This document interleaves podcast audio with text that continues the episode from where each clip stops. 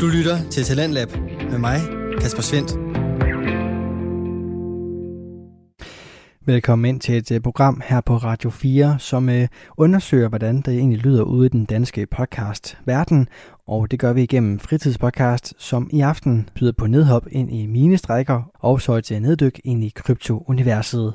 Det gør vi først igennem frygteligt fascinerende og derefter med Kryptopia, som i aften blandt andet giver magten tilbage til folket. Hør bare her. Men der findes faktisk en måde for ligesom sådan spredt og ikke organiseret normale mennesker ligesom at, at, at, at tage magt på, på en måde. Ikke? Fordi det er det, som blockchain ligesom gør, ikke? at man kan, man kan være decentraliseret, man kan være bare normale mennesker, men alligevel så kan man opnå en form for kontrol, som, som selv den stærkeste stat på ingen måde kan, kan øh, gøre noget ved. Ikke? Det er lidt senere, at øh, vi skal høre omkring alle de fordele, der er ved kryptovaluta, og de udfordringer, der kan være ved at øh, begive sig ud i kryptouniverset. For inden da, der skal vi nemlig høre fra Frygteligt Fascinerende, en podcast lavet af Maria Kudal. Og i denne omgang, der skal vi faktisk have hele to afsnit fra hendes hånd, for vi skal både høre omkring øh, mine arbejderstrækken i Orgrave, og så også omkring Havana-syndromet, og det skal vi igennem to kort fortalte episoder fra Maria Kudal. For i hendes podcast Frygteligt Fascinerende, der byder hun både på lange afsnit og så de her kort fortalt formater, som i begge udtryk dykker ned i spændende og skræmmende historier om begivenheder, fænomener og personer, der ofte er større end den enkelte fortælling. Der er ofte et øh, sammenstød med etikken, og øh, det er der også her i aftenens første afsnit, som handler omkring øh, minearbejderstrækken i Orgrave, som Maria fortæller om lige her. Du lytter til Frygteligt Fascinerende. Et lille filmklip, gnidret og i sort-hvid, der viser en massiv række af politifolk over for nogle strækkende minearbejdere. Det er lidt svært at få øje på præcis, hvad der sker, men der udbryder tumult, og tumult udvikler sig til kampe, og med et er alt kaos. Men hvad var det egentlig, der lige skete? Og hvorfor stod 5.000 minearbejdere over for mindst lige så mange politifolk og soldater en junidag i 1984 uden for en kulmine i Orgrave? Velkommen til det her afsnit af Frygteligt Fascinerende, kort fortalt, hvor vi dykker ned i begivenhederne omkring Orgreave minestrækken. Frygteligt Fascinerende er et podcast om alt det frygtelige, som alligevel fascinerer os. Her i kort fortalt afsnittene giver jeg en kort intro til noget frygteligt fascinerende fra nær eller fjern historie. Velkommen til.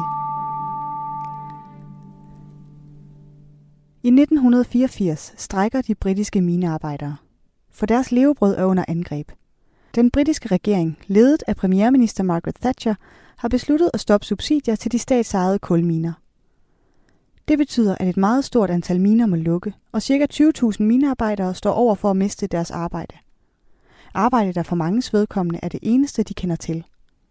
Mange har arbejdet i minerne siden deres tidlige teenageår, og minerne er beliggende i områder, hvor der ikke er meget andet arbejde at få.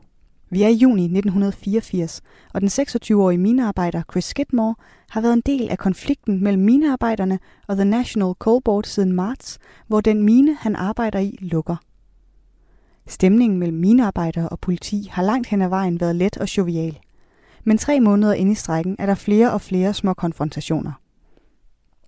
Men der er ikke noget, der kunne have forberedt vores minearbejder Chris på den vold, han var vidne til, da han slutter sig til en stor gruppe strækkende minearbejdere uden for Orgreave den 18. juni 1984.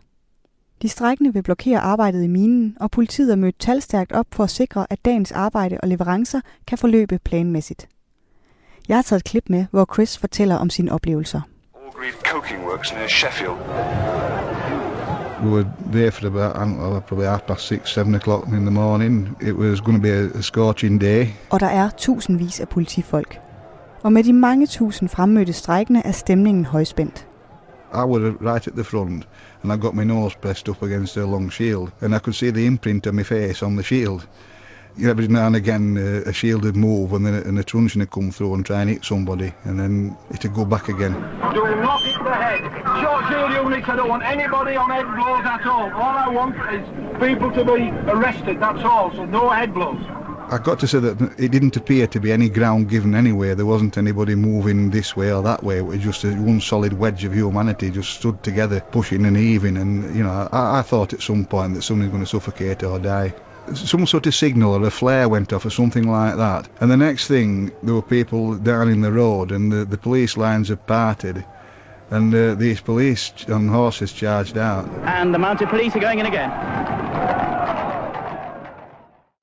På kort tid er der komplet kaos i området, hvor minearbejdere flygter i alle retninger for at komme i sikkerhed for fremadstormende politifolk til fods og til hest. Vores minearbejder Chris fortæller her om sit forsøg på at komme i sikkerhed, efter det går op for ham, at det er alvorligt farligt at befinde sig midt i det her. There was an ice cream van, believe it or not, in the middle of all this lot. There was an ice cream van. I'll never forget it because it said Rock on Tommy on it. And I, I tried to get underneath the ice cream van. Uh, they, they weren't selling any ice creams a bloke, but he just couldn't shift. And there, were- there were about three, there were three or four other lads underneath the ice cream van. And so find your own hiding place. I actually managed to get under the back end with my head staring at the exhaust pipe, my feet sticking out. And you could hear screams and shouts and, but, you know, I thought, I can't stop here. So I rolled out and then set off running, you know, for the, up the top where we come from. And seeing there were loads of shoes, what we call pumps, that, that obviously people had trodden on the back of the feet as they were running, and the shoes had just come off. The police horses were all over a, a garage forecourt that sold cars, and they were indiscriminately beating people up. And yeah, you know, from some vantage points, I suppose some lads were were throwing stuff back at them, you know, but it, there, there weren't an orchestrated attempt to try and regain any ground or anything like that. It was just every man for himself. Og Chris, han er bare en af mange, der pludselig befinder sig midt i noget, han ikke kan overskue konsekvenserne af. For det er ikke bare fysisk risikabelt at befinde sig ubevæbnet midt i et angreb fra bevæbnede betjente. Det kan også vise sig at være risikabelt for hans og hans fællers fremtid. For politiet er klar, og de har ikke sinde at lade den kæmpe store protest gå ustraffet hen. Den dag bliver 71 minearbejdere anholdt for rioting, eller optøjer som det hedder på dansk, og 24 bliver anholdt for voldelig urolighed. Og det er alvorlige anklager. I 80'ernes England er det en del af regeringens anti-hooligan-politik og retorik at slå hårdt ned på optøjer. Så dømmes man for det, så kan det faktisk give livstid i fængsel. Den dag anholder South Yorkshire Police altså næsten 100 strækkende arbejdere. Og så begynder en omhyggelig proces, hvor politiet ensretter og fabrikerer deres rapporter fra dagen. Hvor de straks sender pressemeddelelser om voldelige strækkende ud til lokale og nationale medier, og hvor en renskuringsproces går i gang allerede før dagen er omme. South Yorkshire Police. Hvis du synes, at det lyder bekendt, så er det måske, fordi du har hørt mit podcast-afsnit om tragedien på Hillsborough. Der havde vores venner fra South Yorkshire også et lemfældigt forhold til sandheden og deres eget ansvar i en af de største tragedier i britisk sportshistorie. Og hvis du ikke allerede har hørt det, men interesserer dig for den slags historier, så synes jeg, du skal give den et lyt. Det tigger alle boksene for ansvarsfraskrivelse, løgn, bedrag og politi, der dækker over politi. Og medier, der jagter den gode historie og gerne offrer sandheden på sensationens alter. Og dem har vi også her i Orgreave. For som jeg sagde i starten, så bunder min interesse i et filmklip. Og det er fordi, at BBC News senere samme dag spiller et filmklip på national tv fra sammenstødet. Men de spiller det baglæns. I shit you not, de spiller klippet baglæns for at få det til at se ud, som om de strækkende minearbejdere er den aggressive part. At det er minearbejderne, der starter. I årvis var det narrativet i pressen i Storbritannien, at aggressive minearbejdere angriber politiet. Og det bliver forstærket af den konservative regeringsretorik. Med Margaret Thatcher i spidsen fører sin pro-politi, anti-arbejder smedekampagne for at portrættere de strækkende arbejdere som voldelige bøller. The scenes at Orgreave yesterday had nothing to do with peaceful picketing, either under the law or under the rules laid down several years ago by the TUC. And however serious this strike, and it is serious, the consequences of giving in to mob rule would be far graver. Thatcher-regeringen er en part i konflikten. Det er deres politik at fjerne kulsubsidierne, og de facto dermed lukke de mange miner. Modstanden og strækkerne er derfor i vidt omfang også en strække mod regeringen. Så Thatcher, hun puser gerne til ilden og til den historie, som South Yorkshire Police allerede har defineret i pressen. Og det er en ret vild situation at stå i for Chris, vores 26-årige minearbejder. For han var der. Han ved, at det ikke passer. Han ved, at politi på hesteryg meget forsvarsløse minearbejdere ned. Der er filmklip af politibetjente, der tæver løs på folk med deres stave. Han så det selv. I remember Mrs Thatcher coming on the telly and saying that we're not changing the rule of law for the rule of the mob, and I thought, well, she ought to be here today. Massive probably she did. She's orchestrated it. I, I didn't know whether she did or she didn't like, but um, that's what, what my feelings were. Yeah, I'm six foot three, like yeah, and I can handle myself, but I was frightened that day. I really was. Der rejses anklager om optøjer mod de anholdte minearbejdere. Men da de skal for retten, kollapser sagerne mellem hænderne på anklagerne, fordi det viser sig, at politiets forklaringer er fabrikeret, ensrettede, renskurede og upålidelige. Det er senere blevet påpeget, at anklagerne mod minearbejderne var en del af et politisk spil for at svække de strækkende minearbejderes sag. Og i virkeligheden så kan man gå så vidt som til at kalde det det mest omfangsrige eksempel på en juridisk sammensværgelse i Storbritannien i nyere tid. Selv efter at retssagerne kollapser, og det bliver afsløret, at politiet bevidst og systematisk har forsøgt at dække over, hvad der egentlig skete, så nægter Thatcher-regeringen at iværksætte en egentlig officiel undersøgelse af begivenhederne. I juni 1991, syv år senere, udbetaler South Yorkshire Police Department 425.000 pund, eller omkring 4 millioner kroner, i kompensation til 39 minearbejdere for overfald, ulovlig arrestation, ulovlig tilbageholdelse og ondsindet retsforfølgelse. Men der er stadig ikke lavet nogen officiel undersøgelse af begivenhederne, og ingen, hverken de ansvarshavende i politistyrken eller de voldelige betjente, er nogensinde blevet holdt ansvarlige. Og så er der egentlig bare tilbage og slutte af med et citat. Et, som kommer fra historiker Tristram Hunt. Han beskriver konfrontationen ved Orgreave som almost medieval in its choreography.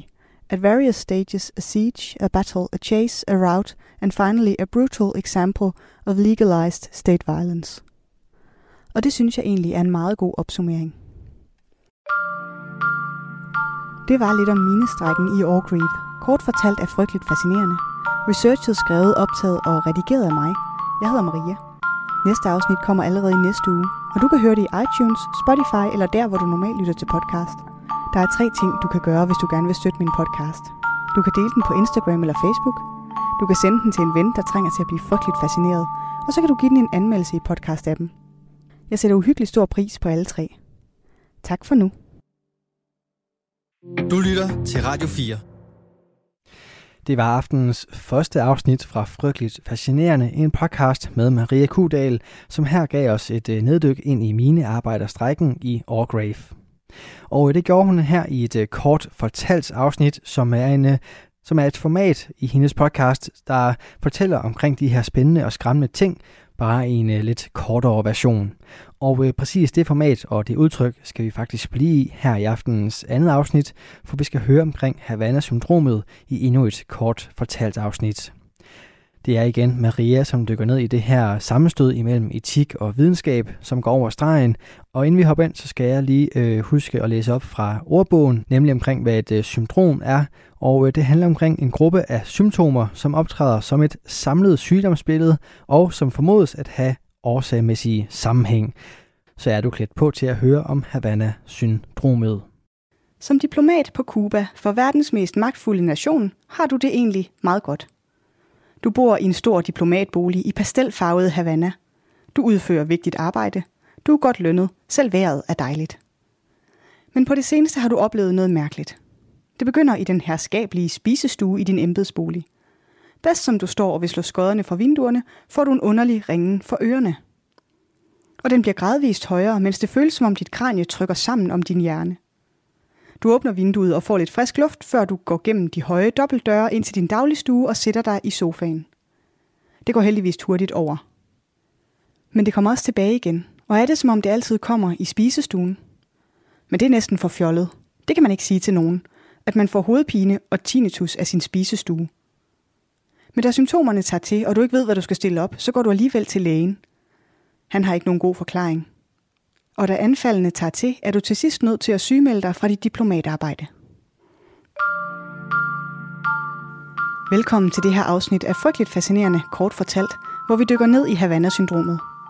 Frygteligt Fascinerende er en podcast om alt det frygtelige, som alligevel fascinerer os. Her i Kort Fortalt giver jeg en kort intro til noget frygteligt fascinerende fra nær eller fjern historie. Velkommen til.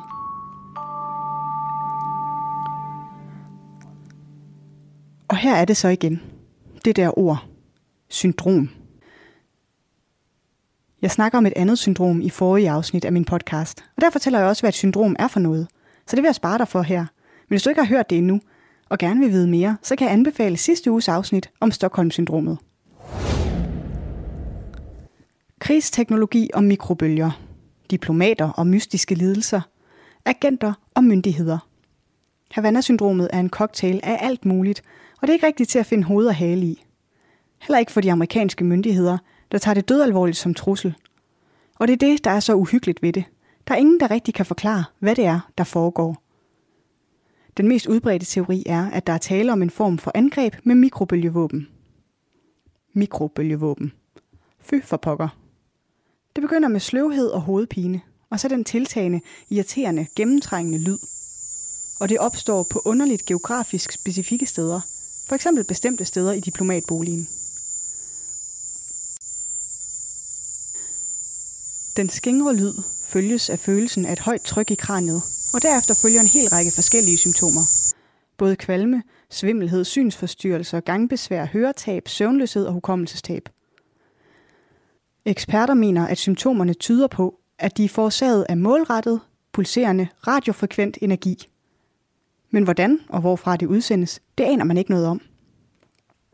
De første indrapporteringer om den mystiske lidelse kommer i 2016, hvor diplomater i den kubanske hovedstad oplever pludselige og uforklarlige symptomer. Hos nogle er det kortvarige episoder, hos nogle er der tale om en mere eller mindre kronisk tilstand. Det har hjemsøgt den amerikanske efterretningstjeneste i snart seks år, og de har stadig ikke nogen robust forklaring. Nylige rapporter anslår, at mere end 750 personer, fordelt både i Cuba, i USA og på amerikanske ambassader verden over, er ramt af syndromet. Det rammer ansatte ved det amerikanske udenrigsministerium, og senest har man måttet evakuere en diplomat fra Serbien med bekymrende symptomer. Der findes forskellige våben, der bruger mikrobølger. For eksempel kan elektromagnetisme bruges til at påvirke balancesansen gennem de små hår i øregangen. Det kan betyde, at dem, det rammer, bliver svimle, desorienterede og mister deres balance. Men den slags våben skal befinde sig under 10 meter fra målet, før de virker. Andre typer af mikrobølgevåben udsender energi i bølgeform, der bliver optaget i hjernevæv og skaber en midlertidig temperaturstigning, som får vævet til at udvide sig. Det giver oplevelsen af en lyd i kraniet, som føles meget ubehagelig for den person, det rammer. Man mistænker, at det er en ukendt, fjendtlig teknologi, der er kilde til syndromet, og at det formentlig er en afart af mikrobølgeteknologi. En undersøgelse fra 2019 viser, at syndromet for nogens vedkommende har sat sig som en hjerneskade, der kan sammenlignes med gentagende hjernerystelser – Hjernescanninger af ramte agenter og diplomater har vist ændringer i deres hjerners grå og hvide substans. Det drejer sig om ændringer i nerveceller og hjernevævet, der i nogle tilfælde er vokset og i nogle tilfælde er skrumpet. Mistanken peger på Rusland, som det er kendt arbejder med udviklingen af energivåben, genetiske våben og psykotroniske våben, som kan påvirke den menneskelige psyke. De indgik alle sammen i Ruslands statslige våbenprogram fra 2011 til 2020. I Rusland benægter man i midlertid at have noget som helst kendskab til de mystiske symptomer. Den russiske regerings talsmand, Dmitri Peskov, udtaler til MSNBC den 13. januar. Vi kan klart afvise enhver antydning, tanke eller udtalelse om angivelig indblanding fra russisk side i disse sager. Vi har ikke noget at gøre med det. Og så bliver vi så kloge.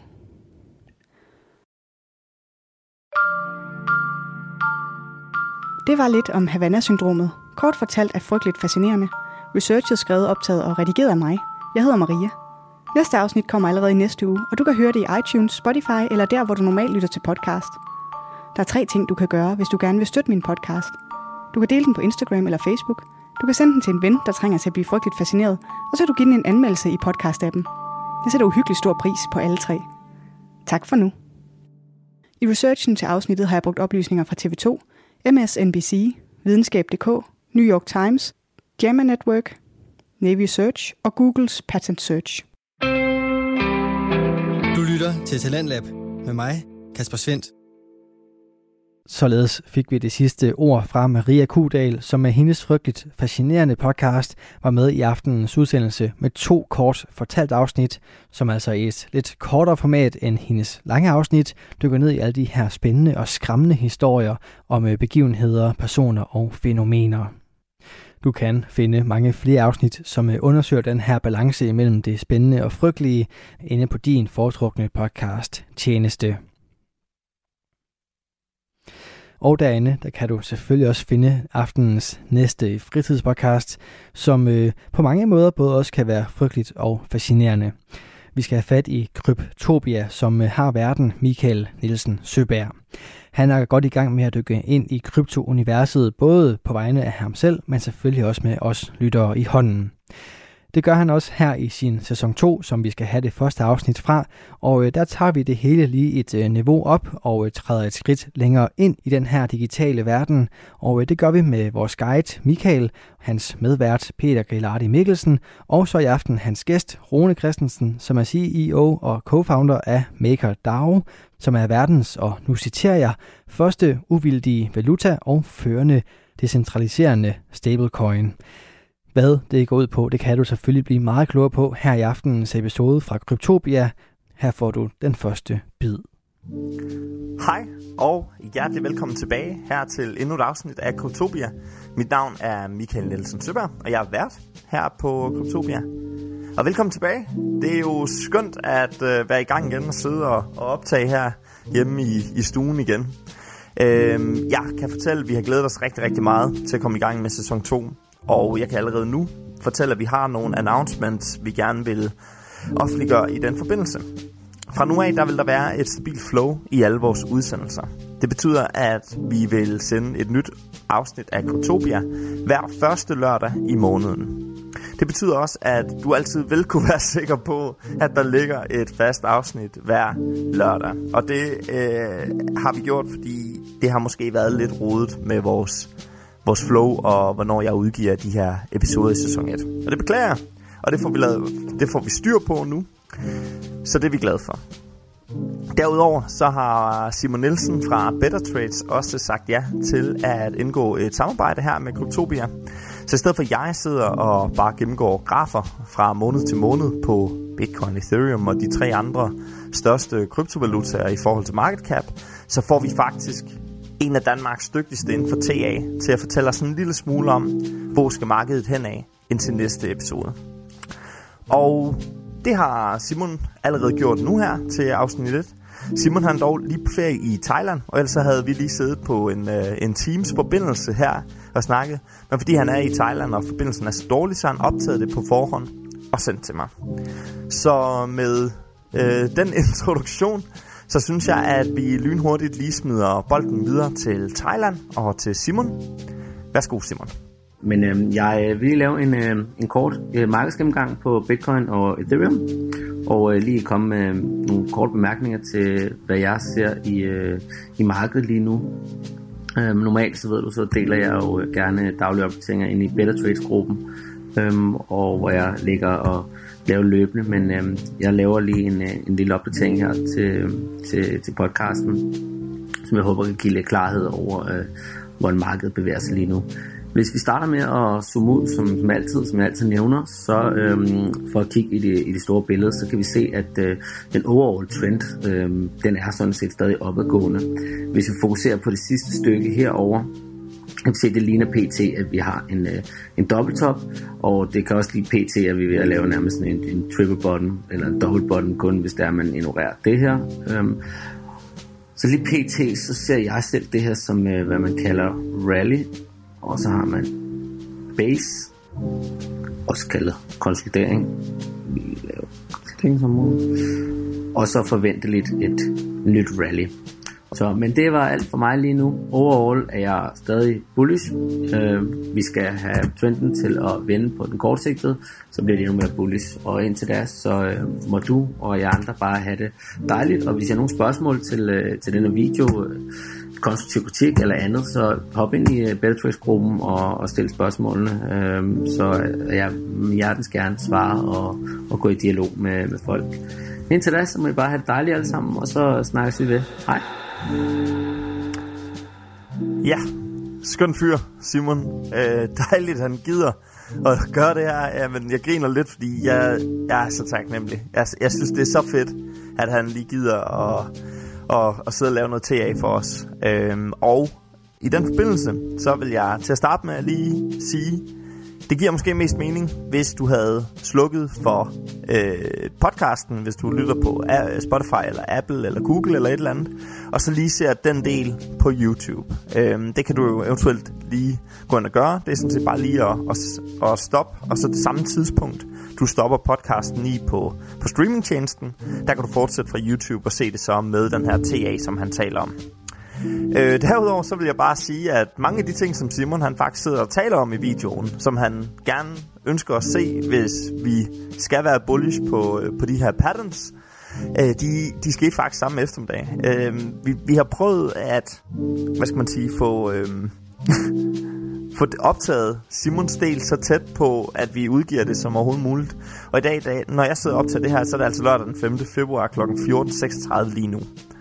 Men Simon han har optaget det i går, og allerede i går eftermiddags, der, der går der altså det, der hedder et TFS-signal af på Bitcoin. Det er et Trade Finder Signal, og det er jo ikke, det er ikke et, som sådan et købsmotiv, men det er et signal, der kan indikere, hvornår et marked i forhold til volume og, og øhm, udbrydelse af øh, descending triangles, eller hvad, hvad end det nu hedder, øh, hvornår det ligesom sker det øjeblik, og hvornår man burde måske overveje at gå ind i en trade.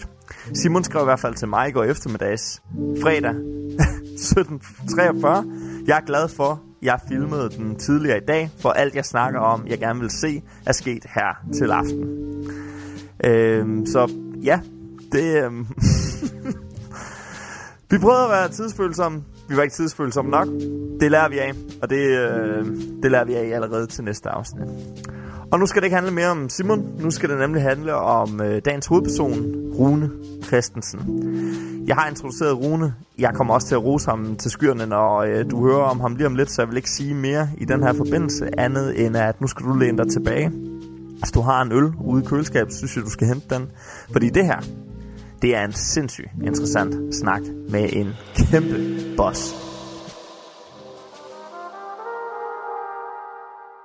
Du lytter til Kryptopia, en podcast om kryptovaluta. Og så har jeg fornøjelsen af at byde velkommen til Rune Christensen. Rune han er CEO og co-founder af Megadrag. Og tusind, tusind tak, fordi du har lyst til at være med her i en episode af Kryptopia. Tak for at have mig med. Det er, øh, det er virkelig, virkelig stort at have dig med. Jeg har snakket med Peter i går, øh, og sagde til mig, Michael, du er godt klar over, at det er en af de største kanoner inden for øh, krypto i Danmark, du får med i din podcast her. Det er, det er virkelig, virkelig glad for, at du, øh, du har lyst til at bruge noget tid med at tale krypto sammen med, med os. Øh, Kryptobias mission er jo at få det, hvad skal man sige, for forenklet og at tale krypto på dansk. Og hvad jeg har set på YouTube, øh, interviews med dig osv., så, videre, så foregår det meste jo på engelsk for dig. Så jeg synes, det, det er mega nice, at du har lyst til at prøve at, at give det danske øh, et skud også. Det er sindssygt fedt. Og Rune, øh, hvis der skulle sidde nogen og tænke, ham ved jeg sgu ikke lige, være med. Og det der Megadrag, det ved jeg faktisk heller ikke lige helt, hvad er. Kunne du så ikke lige prøve at lige sætte nogle ord på dig selv lige hurtigt, og fortælle os, bare lige kort, hvad er Megadrag?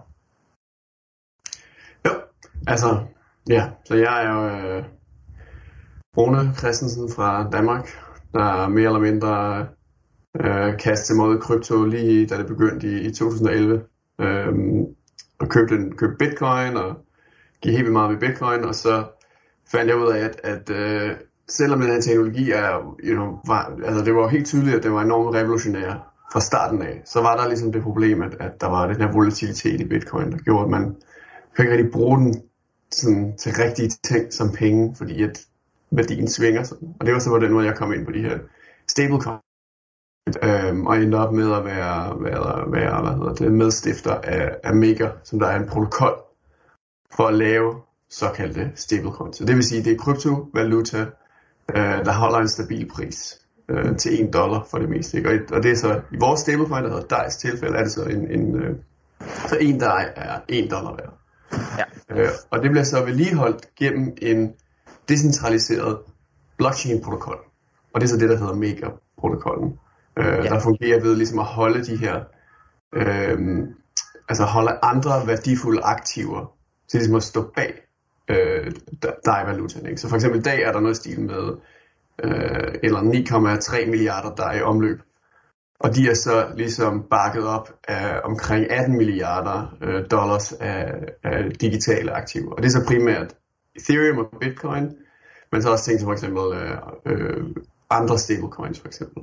Og det er helt hvad så vi lige den her protokol og gør så, at man har, man ender op med den her meget stabile, meget, øh, øh, hvad kan man kalde det, troværdige, altså meget, øh, øh ja, altså en, en, en kryptovaluta, som man virkelig kan, man der ikke er risikabel, men i modsætning faktisk er meget stabil og meget øh, brugbar, ligesom som, som rigtige penge. Ja, jeg, øhm, øh, inden, inter, øh, jeg prøver lige igen, inden interviewet øh, gik i gang her, og i går, der sidder og laver øh, det meste af min research og så videre, der øh, falder jeg over en, der siger, at dig er øh, den mest trusted, trustless stablecoin på, øh, på DeFi-markedet. Det synes jeg jo var meget rammende. Men jeg kunne egentlig godt tænke mig lige hurtigt, inden vi, vi dykker ned i, i din rejse øh, til der, hvor MakerDAO er i dag, lige at spørge dig, hvor, øh, hvordan kan det være, at der er en, en coin, der hedder Maker, og så har I dig. Altså, hvad er, hvis, hvis dig er jeres stablecoin, hvad er det så Maker er for, for jer? Ja, så, så Maker, eller MKR, som den anden token ja. hedder, Altså det, der, det er det, man kalder for en governance token. Altså en, øh, øh, ja, en kontrol token. Jeg ved ikke rigtig, hvordan man vil oversætte det til dansk. Men altså, øh, og det, altså, det er ligesom, MKR, den er, enorm, altså, den er ligesom fuldstændig modsætning af, af dig, kan man sige. Så den er meget volatil, øh, og den, den er ligesom ikke beregnet til, at normale mennesker skal, skal bruge den, eller, eller tænke på den overhovedet, man skal sige. Og, og den, er, den har meget sådan, altså den, den er kompliceret i den forstand, at den skal bruges til ligesom at regulere det system. Øh, også at absorbere ligesom øh, sådan tail risken, altså absorbere ligesom sådan den, den ekstreme risiko, der, der findes i, i, i megasystemer. På den måde med til ligesom at stabilisere den. Ja. Øh, og det, altså det bedste eksempel vil være ligesom at sige, altså man kan, altså, og det er jo sådan, det, øh, det er jo derfor, at man kan sige, at det giver mening, det er fordi, at man kan, altså man kan sammenligne Maker-protokollen og DICE, simpelthen med, hvordan en, øh, sådan en, en, en regnskabsbog i en bank fungerer, kan man sige. Ikke? Altså, mm. Så det er simpelthen en, en, det er en, en del af, hvordan ligesom den helt grundlæggende måde, en bank fungerer på, kan man sige, der er blevet digitaliseret og ligesom lavet om til et computerprogram. Hvor du så på den ene side har du de her DAI, øh, øh, stablecoins, der altså det svarer ligesom til at have penge stående i banken, kan man sige. Ikke? Og så har du alle de her, de her aktiver, de her collateral, der står og, og stabiliserer det er dig, der er i omløb. Mm. Og det svarer ligesom til øh, for eksempel de lån, som en bank har, givet ud, eller, eller altså simpelthen de aktiver, som banken har til ligesom at, at stabilisere sig selv. Ja. Og MKR kan så sammenlignes med, med, med, med aktierne i banken. Altså det er så, den store forskel er så, at ja, for det første er det fuldstændig, at det bare et computerprogram, ikke? så der er, inget, der er noget firma, der er noget, ligesom ingen, uh, ingen juridisk, uh, uh, hvad hedder det, um, øh, aftale eller samarbejde, kan man sige. Det, det er rent sådan mekanisk øh, kontrol øh, over det her computerprogram. Og det betyder så også, at man skal være meget mere aktiv som sådan en MKR-holder, end man vil være som en aktionær for eksempel. Ikke? Fordi man er simpelthen direkte med til at tage alle beslutninger. Og man har den her meget sådan direkte øh, risiko i, at hvis der går noget galt, så, skal man, så, bliver, man, så bliver man simpelthen ramt. Øh, og, og det, der, altså det, der sker, det er, at de her MKR-tokens de bliver udvandet så alle tab, der foregår i systemet, bliver, bliver ligesom lukket ved, at der bliver printet flere MQR-tokens, og så ligesom lukker hullet på, hvis der er nogle tab. Okay. Ja, det, det er jo komplekst det, øh, det er jo komplekst for, for sådan en noob som mig, der, der sidder og skal prøve at lære lidt om det her. Men, øh, men jeg synes, jeg, jeg prøver at holde tungen lige i munden i, i hvert fald. Jeg har lige et, et hurtigt øh, nysgerrigt spørgsmål i forhold til Maker, inden vi, vi sådan lige går i gang med din rejse her til, til krypto og så videre. Øh, jeg kunne se, at øh, der kun er øh, en million i øh, fully supply af Maker. Hvad har der ligget i den overvejelse, at kun skabe en million af dem? I forhold til øh, mange andre. Altså Bitcoin har jo 21 millioner, og Ethereum har jo, har jo langt flere. Ja, man siger, fordi altså, i maker community, altså vi er faktisk meget forskellige fra jeg vil sige, nærmest alle andre crypto community. Ikke? Altså for det meste i krypto, så handler det ret meget om sådan noget uh, Shiba Inu ting og hundecoins og pumpe og hype og memes og ja. ligesom få folk til at købe det, ikke? og ligesom få prisen til at stige og alt det der. Øhm, og det er faktisk det, vi ligesom har nærmest været imod fra starten af, så fordi vi mener ligesom, vi skal fokusere på teknologien, vi skal fokusere på at gøre den brugbar for, for almindelige mennesker og for selskaber, og det er sådan, vi ligesom skaber langsigtet værdi. Og så grunden til, at vi valgte at lave så få MKR øh, coins, det var for ligesom at, hvad kan man sige, signalere, at, at det, ikke, det er ikke meningen, at alle og enhver skal gå ind og lige øh, så købe noget, noget MKR, altså uden at vide, hvad de har gang i. Altså, det, skal ikke, det skal ikke ses som sådan en, en, øh, en meme token. Uh, tværtimod, så, så vil vi hellere sammenligne det modstil med, uh, hvad, det, hvad hedder det, Berkshire Hathaway, der har den her samme ting med, der er meget, altså, de er meget dyre, de enkelte tokens i det. Og det, altså, og hvor, altså vores tankegang helt tilbage dengang, det var jo i, øh, det var jo tilbage i, øh, i 2015, øh, var ligesom, at så ville vi tiltrække folk, der ligesom var mere kvantitative, kan man sige. Fordi at det kræver ligesom en vis form for sådan, altså en matematisk forståelse og ja. overkomme det, man kalder unit bias. Altså fordi ellers er der så mange mennesker, de vil man kigge på, at der er en token, der, der er dyr, og så vil de sige, at den er, det er jo meget dyrt det her, det er alt for dyrt til mig. Og så er der noget, der er billigt, og så vil de sige, åh, oh, det ser godt ud. Ja. Men i virkeligheden, så, altså, det er fuldstændig meningsløst at kigge på det på den måde, fordi man skal jo kigge på det som sådan en, hver, hvilken del af en eller anden form for værdi, strøm, hvad er det, man rent faktisk ejer. Ja. Øhm, man kan sige, det er så virket, fordi at Mega er så blevet, nu er det så kendt som sådan en kedelig coin for eksempel, ikke? og det er fordi vi har, altså, det er en masse advokater og bankmænd og, hvad hedder det, altså det er sådan nogle, det er noget helt andet, end, end hvad vil du se, hvad du vil se i den typiske crypto community. Og jeg tror faktisk, altså, ja, det er, jeg, jeg fortryder det faktisk lidt nu, altså vi, vi, jeg tror vi gik lidt for langt i den retning med sådan, hvor kedelige på en eller anden måde vi, vi gjorde det, selvom, og, altså, dengang, da vi tog valget, der var vi sådan desperate for at undgå, at det bare skulle blive en omgang øh, hype. Øh, og, og ja, altså det har vi i hvert fald helt klart opnået, med, og, og det er virkelig sådan meget højt kvalificeret community. Fedt. Jamen det, øh, det var dejligt lige at få et svar på det i hvert fald, og super fedt. Du lytter til Radio 4. Vi er godt i gang med aftenens anden fritidspodcast her i Talents Lab. Det er programmet på Radio 4, som giver dig muligheden for at høre nogle af Danmarks bedste fritidspodcast, der deler nye stemmer, fortællinger og måske endda nye holdninger.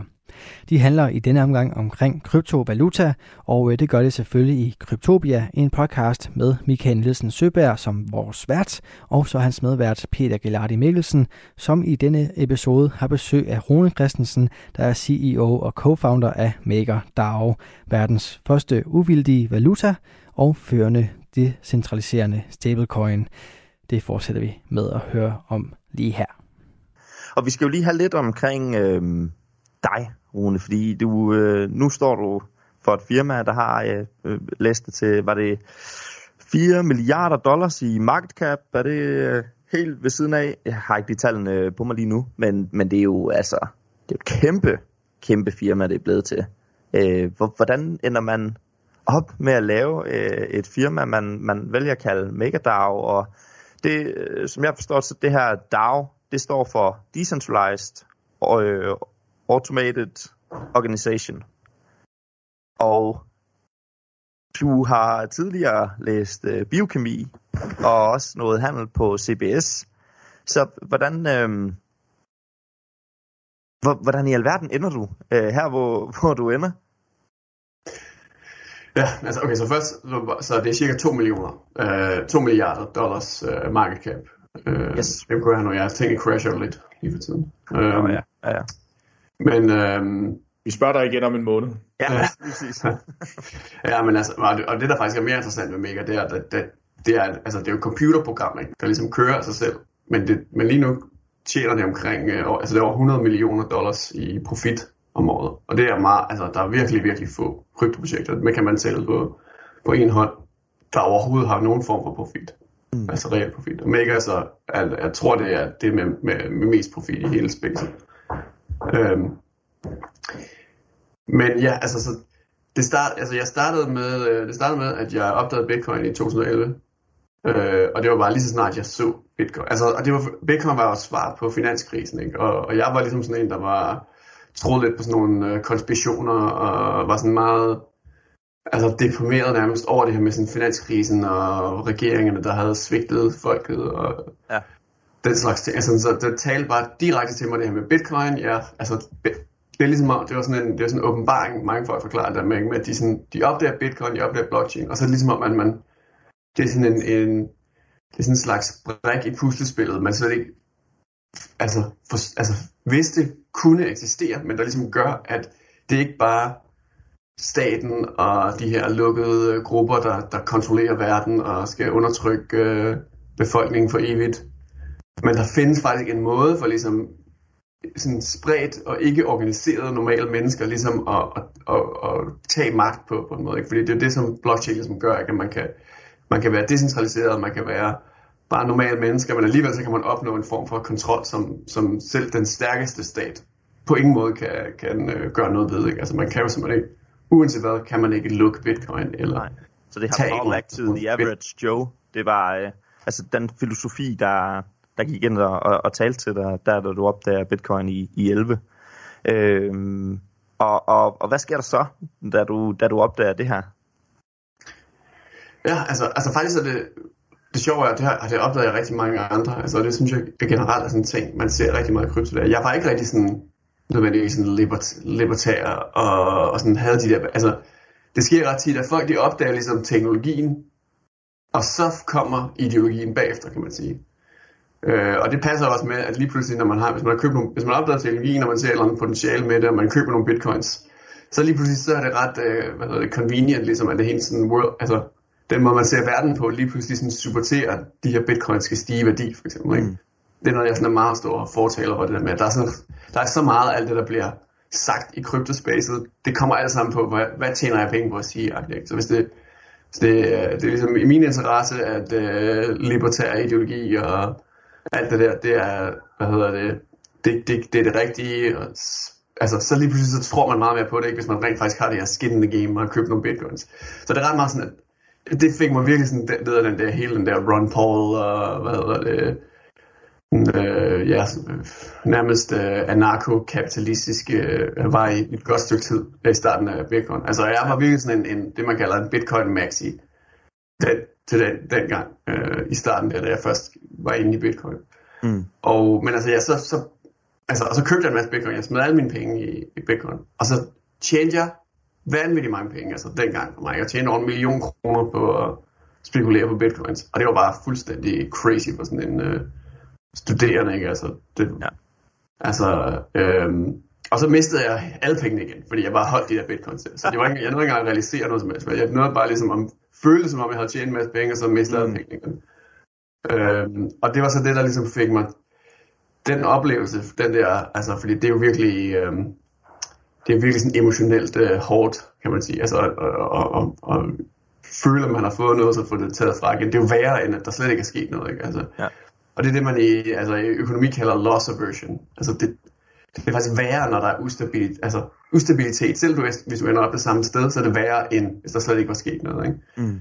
Øhm, og det fik mig så ligesom til at indse, at man, det, det fungerer ikke. Med, altså det kan godt være, at bitcoin er så fantastisk, og der er den her stærke ideologi bag osv., men i praksis er det vil det ikke blive adopteret af normale mennesker. Altså det, var, det er fuldstændig umuligt, ikke? fordi der er jo ikke nogen, uanset at man har alle mulige fordele, hvis man skal acceptere den her volatilitet, det, så vil det bare ikke ske, fordi mm. Sådan er det med ny teknologi. Det kan ikke adopteres, hvis det har en eller anden ulempe. Altså, det skal være meget bedre end det eksisterende, og så skal det bare være smooth. Ikke? Okay. Så det er jo der, stablecoins kom ind, og så, ja, altså så, hop, så så jeg på den, jeg opdagede nogle forskellige stablecoin-projekter, i 2014 var der nogle, nogle få, der sådan begyndte at, at tænke på, at man kunne gøre det her ved at lave sådan mere avanceret blockchain. Så man kan gå fra Bitcoin, der ligesom er meget, meget simpel, meget uh, gammel teknologi nu til dags, ikke? Øhm, og så lave nogle mere avancerede ting, hvor det ligesom, det var ikke bare en simpel blockchain, der var en database, der ligesom var et Excel-ark, hvor du ser hvor, nogle tal men det var det var ligesom, øh, altså det var, det var en computer nærmest, ikke? Altså den, ja. du kunne computerprogrammer, der kunne alt muligt avanceret. Og det var så her, du kunne lave den her form for financial engineering, der gør det muligt at, at skabe stabilitet. Okay, og hvornår går du så i gang med at lave, øh, eller du, du er co-founder, så det, det var vel med en anden, du også begyndte at, at lave MegaDAO med? Altså så, så faktisk så, jeg, jeg startede ligesom selv helt tilbage i, sådan i slut af 2014. Det, og det var så fordi, at jeg, det var fordi, at Ethereum var ligesom, øh, øh, det var ligesom i, i gang med at blive lanceret på det tidspunkt. Øh, og jeg, var så, jeg havde så kigget på en masse andre øh, blockchain-projekter, så ikke Ethereum. Så oprindeligt så af en eller anden årsag, så var jeg, fattede jeg ikke, at Ethereum, hvor smart det var på starten. Så jeg troede Ethereum, det var, ja, jeg ved ikke hvorfor, men det, var, det er jo lidt, det kunne jeg tjene mange penge på, hvis jeg lige kunne se det lidt tidligere. Ikke? Men ja.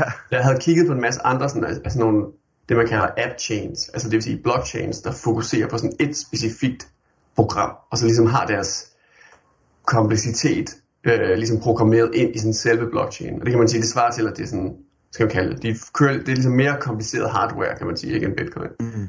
Det er ikke helt, men altså, altså det var ligesom sådan hardcoded ind i, hvad de kunne de her. Og der var sådan nogle af dem, de havde sådan stablecoins. Øh, man kan sige, okay, det svarer måske til, at der var sådan nogle, øh, sådan nogle super avancerede feature phones, ikke? Altså dengang man før smartphone, men der havde man de der telefoner, der kunne alle mulige farver og underlige ringtoner og sådan noget. Ikke? Og så kom Ethereum, og det var simpelthen en, det var en iPhone, ikke? Altså lige pludselig så havde du en App Store, og så kunne du lave hvad som helst på den. Og så opdagede altså, og det jeg havde hoppet rundt ligesom, og, og kigget på de her forskellige blockchains, der forsøgte at lave stablecoins, og jeg havde indset, hvor vigtige stablecoins var. Men jeg var også frustreret over, at de var, det lykkedes dem ikke at få de her stablecoins adopteret, så de, lavede, de fik teknologien til at virke, men de kunne bare ikke få nogen til at bruge det, og, og det ligesom, altså, og det var simpelthen fordi, at det var for svært at, at håndtere den her sådan hardcoded sådan, øh, øh, system, hvor det hele ligesom er lavet af et team, og du ikke ligesom kan sådan, du kan ikke have den der organiske udvikling. Mm. Og så gik det op for mig, det man skal, det er, altså, så gik det op for mig for det første potentiale ved Ethereum, fordi der ligesom var den her frie adgang til at programmere på det. Ja. Øh, men så også, at der ikke var nogen, der lavede nogen stablecoin der. Så folk lavede alt muligt andet. Mm. Men der var ikke nogen, der... Stablecoin var... Ja, det var, jeg tror, det var dengang, der, var, der drømmede man ligesom så stort. Altså der tænkte man så stort, at det der med at lave en stablecoin, det virker simpelthen for kedeligt, fordi det havde man, det havde man ikke tid til. Man havde i gang med et eller andet meget mere ja, ja. højt flyvende, ikke? Og så så jeg bare sådan, at det er jo vanvittig mulighed, fordi at ja. en stablecoin kommer til at ligge sådan under for det hele, ikke? Altså kommer til at være det, som det hele er baseret på. Mm. Så jeg gik sådan i selv gang med ligesom at lave det helt øh, grundlæggende sådan teori omkring det sådan økonomiske øh, øh, ja, sådan, øh, mechanism design. Ja. Øh, og så var der så, så kom der så nogle andre mere ret tidligt, der, der begyndte ligesom at programmere det og så videre. Sådan. Og øh, i forhold til din, undskyld, i forhold til din, øh, din stablecoin, I har lavet jeres dej her, øh, den har jo fået ret meget succes, og blev jo egentlig op betragtet som den stablecoin, der har allermest succes i, øh, i verden. Og øh, jeg kunne læse mig frem til, at I havde øh, hjulpet Argentina ret meget med øh, de her problemer dernede. Er det korrekt forstået? Ja, altså, så Argentina er ligesom sådan en, en typisk øh, case, hvor det var både for bitcoin og for alle krypto, der er ligesom... Ja. Altså det har altid været et sted, hvor man ligesom har ment, at det her kryptoadoption kan ske, fordi de har hyperinflation, ikke? Så de vil gerne, ja, rigtig gerne have, holde deres penge i noget andet end deres, ja. deres egen øh, møntfod. Og så rigtig tidligt, så, øh, altså, så var der ligesom nogen fra Mega Community, der var ude og ligesom forsøge at, at lære folk, hvordan man kan bruge dig, efter vi havde lanceret det i, i 2017. Øhm, og det blev, så, det, det blev så ligesom sådan organisk adopteret nede i Argentina, sådan ret hurtigt. Ja. Vi var der sådan rigtig tidligt ude i Argentina. Og hvordan, hvordan gør man det? Altså for, for mig, jeg, jeg læser selv entreprenørskab og design, og, og skal ud nu og, og hjælpe en masse virksomheder med at få synliggjort deres øh, produkter, eller selv være iværksætter eller et eller andet. Det er jo den vildeste case, det her. At få et helt land til at adoptere din coin. Hvordan i alverden har I gjort det? Det er jo helt fantastisk. Ja, altså, det er, lidt sådan et, øh, det er faktisk lidt sådan et uh, build it and they will come moment, ja. jeg ellers generelt mener. Det, det er ikke en rigtig, altså, det var sådan lidt tilfældigt, kan man sige. Så det var, altså vi havde nogen, vi havde hyret nogle argentinere øh, på teamet, og, og der, var, altså, der havde været argentinere, der simpelthen var tiltrukket til projektet, fordi de var sådan, jeg skal være med til at, til at bygge det her, fordi jeg ligesom skal bruge det. Det er, det er vigtigt for mig, at vi laver sådan noget her. Sådan så, så det er ligesom, men så det er faktisk, altså vi har ikke rigtig sådan kunne kontrollere det. Det er simpelthen fordi, at det har bare appelleret til, til den her userbase i, i Argentina. Ikke? Og så det, altså, det, for det første, den digitale dollar, så det er rigtig smart, hvis man render rundt med sådan nogle gamle ødelagte dollarsedler, så det er rigtig fedt at kunne holde dollars på telefonen i stedet for. Øh, og så en anden ting er det, det her med, at det er decentraliseret. Altså at, at det ikke bare er en digital dollar, men det er sådan en digital dollar, der har den her form for sådan suverænitet, kan man sige. Ja. Altså, jeg kalder det, ikke? Altså, hvor, hvor den kan ikke blive øh, ligesom frosset af en regering eller sådan noget lignende. Mm. For det skal lige sige, at, at der, altså, der er ikke den største stablecoin i verden overhovedet faktisk. Altså, den er, den er ret, altså, den er, der, der er 9 milliarder, der er i omløb. Men hvis du giver for eksempel Tether, ikke, som der er den største, den er der også noget med, der er 70 milliarder af dem. Og der er også USDC, som der er en anden af de her, der, der er 30-40 milliarder af dem. Men det der med dem der, de er centraliseret, ikke? Altså, mm. de er sådan set bare ja, øh, et firma, der, der har udstedt nogle tokens, så siger de, ja, stå på os, vi skal nok give jer en dollar, hvis I ja, ja. kommer vores men der er ikke rigtig nogen, altså, og, så, og selvfølgelig laver de nogle audits nogle gange osv., ikke? men altså i sidste ende, så stoler man bare på, at der er firma med en pengetank, der lover ligesom at give dig penge tilbage. Mm. Og med Maker, der... De går, de går mere eller mindre godt. ja, altså med Maker, der, der kan du simpelthen verificere, at pengene er der. Du kan, du kan, altså, du kan se, de, de sidder, de, de ligger i systemet på blockchainen, ikke? og de ligesom beskytter den her kode, som der er blevet, altså der er, der er tusindvis af mennesker, der har kigget igennem, og hvor man ligesom kan se, at der er ikke nogen person eller autoritet eller firma, der kan ligesom komme ind og pille ved de her aktiver, der står bag. Altså, det er kun ligesom computerprogrammet selv, altså Maker-protokollen selv, der kontrollerer det. Og det betyder så, at hvis du holder en dig, så har du ligesom en form for sådan meget, meget stærkt øh, altså sådan krav, kan man sige, eller sådan, eller jeg ved ikke, måske ikke sådan claim, altså på at kunne få adgang til det her underliggende collateral, altså de underliggende aktiver. Mm. Og, og det, der er det element i, der er den her form for sådan virkelig sådan uh, neutralitet og, og sikkerhed, der, der ligesom gør, at du skal ikke stole på en eller anden autoritet. Det var sådan noget, der så altså specifikt også appellerede til, ja. til argentinerne, så det er derfor, vi kunne få meget mere succes der, end, end, uh, end de her andre stablecoins, og, og det, det spredte sig sådan ret hurtigt. Og det er så især, altså det er især Buenos Aires, så det er sådan, Altså jeg tror ikke, øh, hvis du rammer, hvis, jeg tror ikke et eller andet tilfældigt sted i Argentina, der vil du se, øh, hvad der var folk, der brugte dig. Men i Buenos Aires, altså, jeg har aldrig selv været der, men altså jeg har hørt, at, øh, at det er virkelig sådan, at du kan virkelig, altså der er mange steder, hvor du kan betale med det i butikkerne, og der er sådan nogle, øh, du kan, hvad hedder det, du kan bestille sådan en, øh, en gut, der kommer på en scooter, og så kan du give ham kontanter, og så giver han dig dig, for eksempel. Altså der er sådan nogle services med, hvordan man kan veksle det på den der. Det er sygt. Ja, altså, og, og, det er fordi, og det er fordi, det simpelthen bare har, det har bare passet lige ind i det eksisterende grå marked øh, for den her, øh, altså for, for, for dollarsedler, der allerede eksisterede. Og der er vi jo langt fra her i Danmark. Og Peter, du får bolden øh, lige om lidt. Øh, men øh, du nævnte selv, inden vi gik i gang her, at du godt kunne tænke dig at tale lidt om Danmark. Fordi vi er jo sådan lidt, som du selv nævnte, et, et tredje verdensland inden for, for krypto. Og så noget med, at der kommer en dude på, på en scooter, og jeg giver ham et par hundrede kroner, og så får jeg dem overført i, i en decentraliseret stablecoin. Det er vi jo langt fra her i Danmark. Jeg kunne godt tænke mig sådan, bare sådan helt objektivt at spørge dig om, om dine tanker i forhold til implementeringen af, af krypto i Danmark. Fordi øh, den vil jo umiddelbart ligge lige til højrebenet. Vi på en eller anden måde vil jo være et af de de nationer i verden, der har allernemmest ved at implementere øh, krypto, fordi vi allerede er de her, ja, hvad er vi, 99% digitaliseret eller sådan noget. Så, så hvad er dine tanker i forhold til Danmark? Hvor, hvor, hvor, hvad skal der ske for, at, at Danmark begynder at, at tage fat i den her implementation? Fordi vi har jo også i, i podcasten her talt blandt andet om, jamen smart contracts øh, kunne jo i teorien øh, få, øh, få al momsvindel til at forsvinde her i Danmark. Så der er jo virkelig, virkelig use cases, hvor øh, det, kan, det kan bruges øh, simpelthen på et, et stort samfundsmæssigt niveau.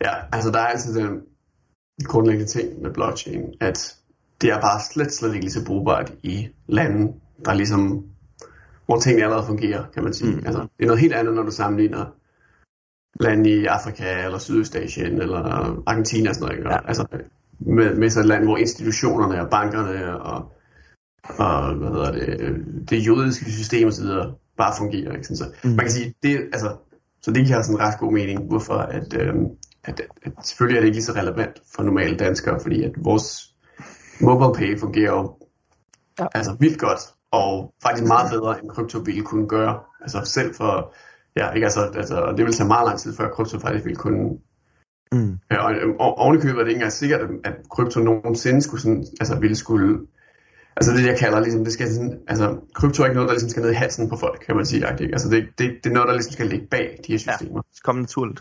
Ja, ja men, men, men, men, men, sådan er, men sådan er det faktisk ikke i, altså der er nogle lande, hvor sådan fungerer det ikke. Altså sådan noget i Argentina, der skal det, der vil folk gerne have det ned i halsen, kan man sige. Ikke? Altså, mm. Fordi det de har lige nu, det er øh, hyper, altså penge, der er hyperinflation, eller sådan nogle ødelagte gamle dollars. Eller, ikke?